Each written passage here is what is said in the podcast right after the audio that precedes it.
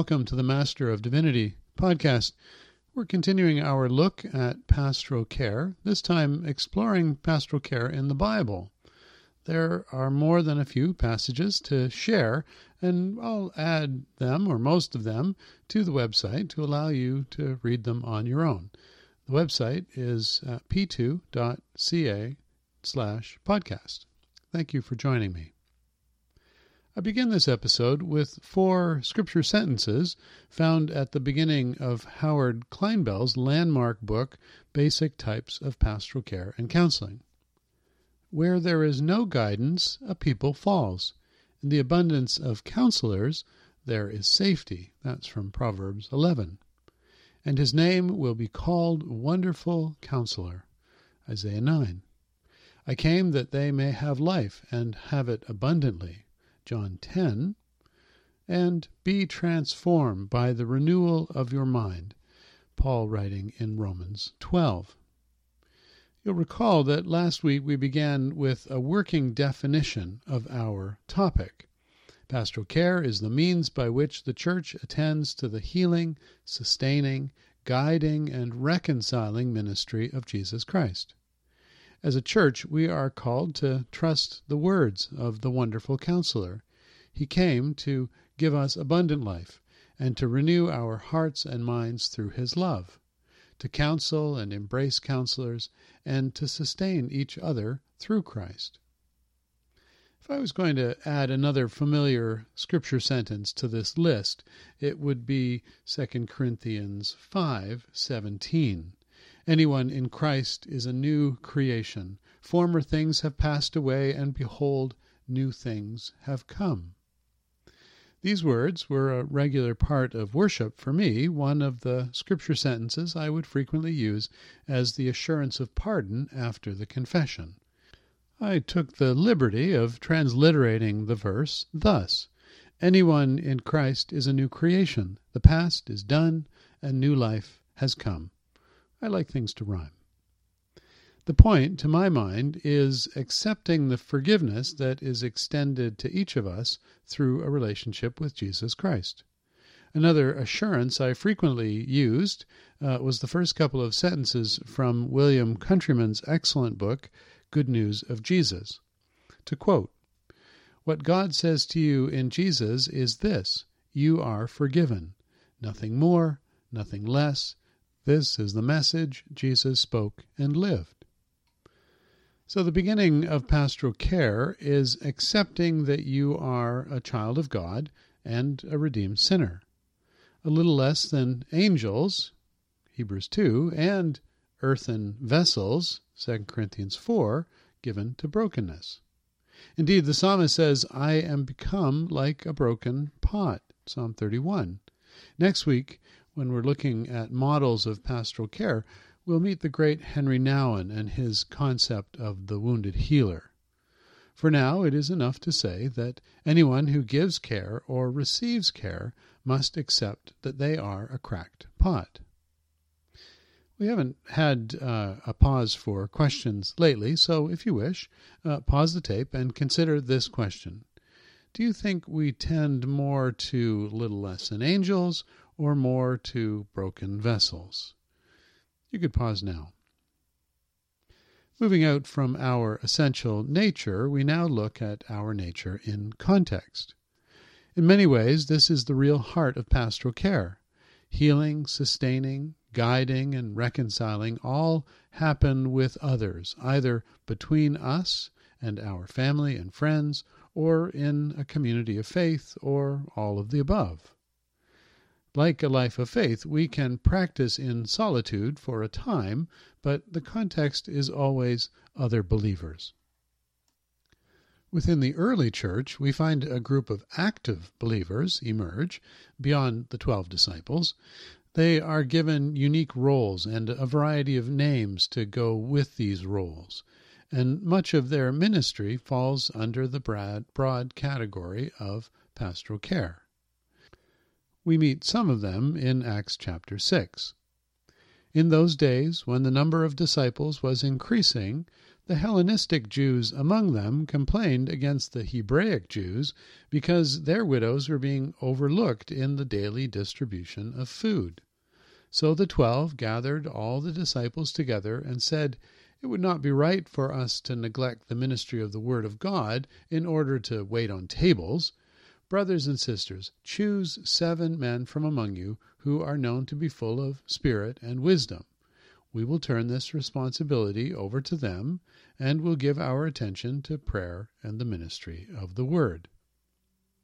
Setting aside the obvious truth that church conflict is as old as the church itself, uh, we see a new group emerging. We'll call them the elders of the church. They do not do the work of apostles, spreading the word, rather, they care for the widows who belong to the nascent church. The daily distribution of food is part of that early mandate to hold everything in common, and a new group must manage this task. Of course, these elders quickly become the backbone of the church. The apostles have been given the task of taking the faith to the nations, and those formed into congregations must sustain and grow the churches founded by the likes of Peter and Paul. Paul himself recognizes this when he blesses the elders at Ephesus, saying, Keep watch over yourselves and all the flock of which the Holy Spirit has made you overseers. Be shepherds of the church of God, which he bought with his own blood. I know that after I leave, savage wolves will come in among you and will not spare the flock. That's from Acts chapter 20. So the stakes are high. The future of the church depends on the quality of these shepherds. The ministry of sustaining the church has a life and death quality to it. Our evangelical brothers and sisters are fond of saying that the Christian church is never more than one generation away from extinction, and for the elders at Ephesus this is true. But Paul's warning, as harsh as it is, still uses the pastoral language of the shepherd tending the flock. So, a question do you agree that we are never more than one generation from extinction as a church? Uh, pause the tape if you wish. Over time, the instructions to elders becomes more specific. We get this from uh, James chapter 5. Is anyone among you in trouble? Let them pray. Is anyone happy? Let them sing songs of praise. Is anyone among you sick? let them call the elders of the church to pray over them and anoint them with oil in the name of the Lord. And the prayer offered in faith will make the sick person well. The Lord will raise them up. If they have sinned, they will be forgiven. Therefore, confess your sins to each other and pray for each other, so that you may be healed. The prayer of a righteous person is powerful and effective we begin to see a more complete description of both the Christian hope in prayer and the office of elder.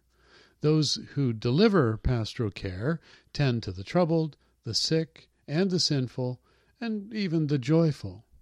The active life of the community takes shape in the aptly called pastoral epistles found in the New Testament. And note the specificity Call the elders of the church to pray over them and anoint them with oil in the name of the Lord, and the prayer offered in faith will make the sick person well. There's an on call function maintained by these elders. They need to be ready to pray, and they undertake the ritual role of anointing the sick in the name of the Lord. Thinking back to last time and the Anglo Saxon church, the task is unchanged in a thousand years as it remains unchanged today. Finally, for this section, the author of Hebrews adds even more to the role of elder. And this would make sense, given that Hebrews is among the last books of the New Testament written. There is diversity in the role, but the underlying task of care remains the same. Keep on loving one another as brothers and sisters. Do not forget to show hospitality to strangers, for by doing so some people have shown hospitality to angels without knowing it. Continue to remember those in prison as if you were with them in prison, and those who are mistreated as if you yourselves were suffering. That's from Hebrews 13. So the elders are feeding widows, thwarting savage wolves, visiting, praying, anointing, welcoming the stranger, visiting prisoners, and comforting the persecuted.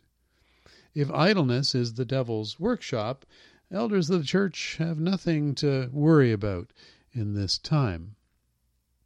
I want to move now from definitions of pastoral care found in Scripture to specific examples. As we look to each of these two examples, uh, we'll begin to add some theory to the mix.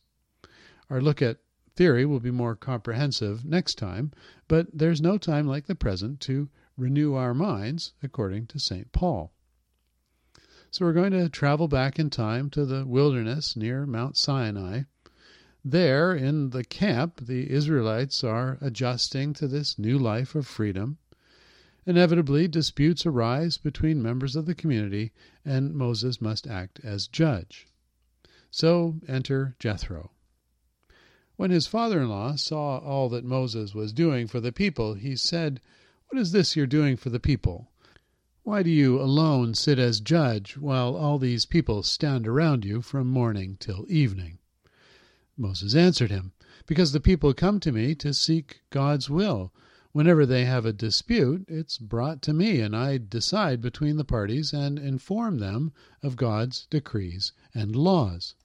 Then Moses' father in law replied, What you are doing is not good. You and these people who come to you will only wear yourselves out. The work is too heavy for you. You cannot handle it alone. Listen now to me, and I will give you some advice, and may God be with you.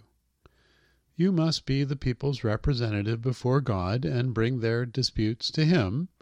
Teach them the decrees and laws, and show them the way to live and the duties they are to perform.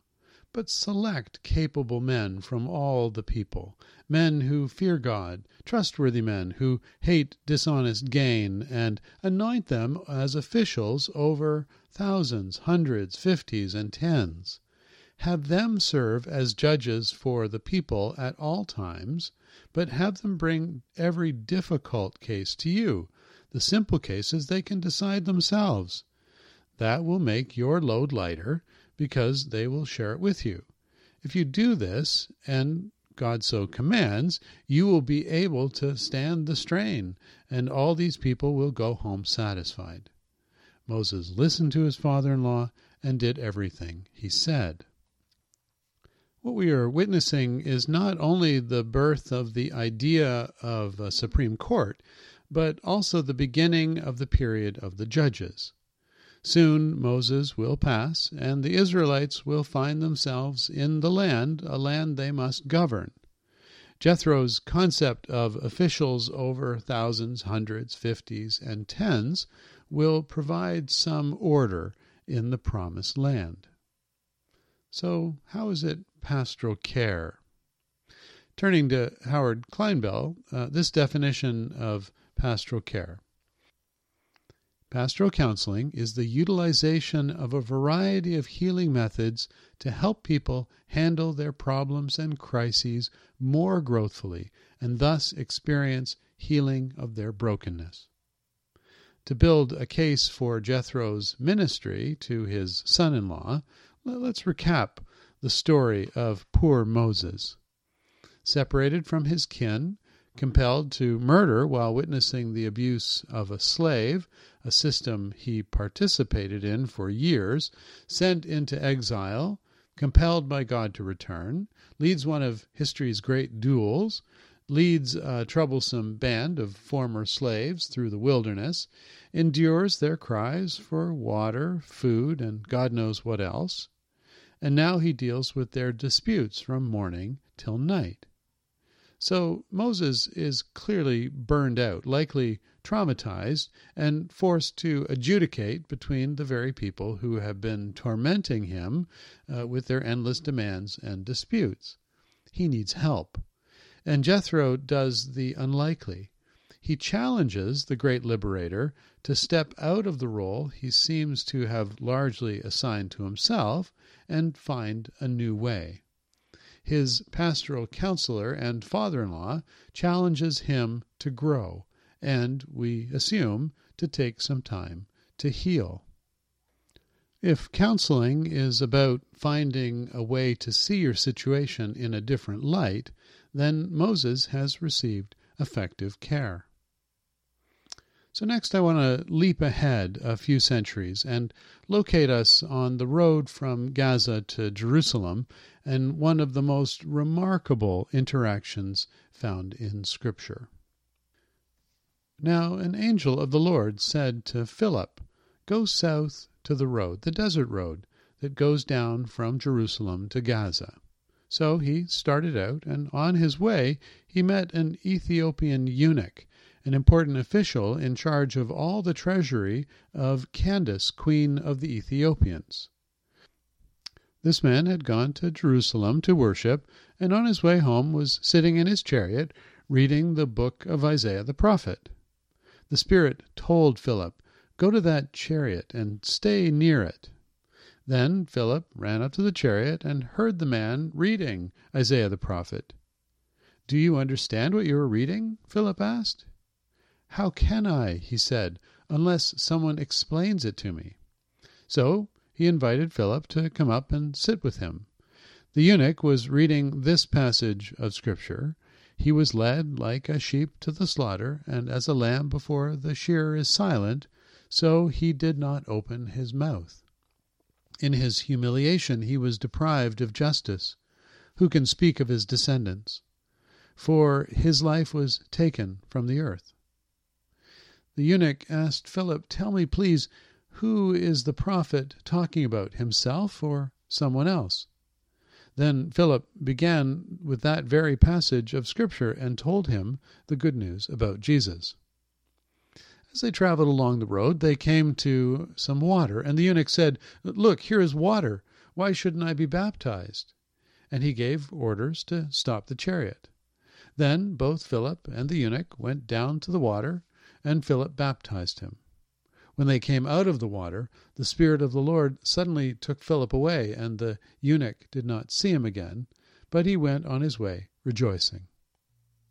Philip, however, appeared at Azotus and traveled about, preaching the gospel in all the towns until he reached Caesarea. That's from Acts chapter 8. You will recall from last time that we described pastoral care through three sacraments communion, anointing the sick, and confession. Now I'm about to add a fourth to the list pastoral care through the gift of baptism. And here we go deeper into the new life that comes through a relationship with Jesus Christ, and the new life that comes through initiation into the body of Christ. Here is yet another example of koinonia, the fellowship that comes when we open the Word together, when we pray together, and when one believer encourages another to go deeper, in this case, beneath the water of baptism, and find new life. And as usual, it is St. Paul who will help us to put this story into context. He wrote, Don't you know that all of us who were baptized into Christ Jesus were baptized into his death. We were therefore buried with him through baptism into death, in order that, just as Christ was raised from the dead through the glory of the Father, we too may have new life. If we've been united with him in his death, we will certainly be united with him in his resurrection.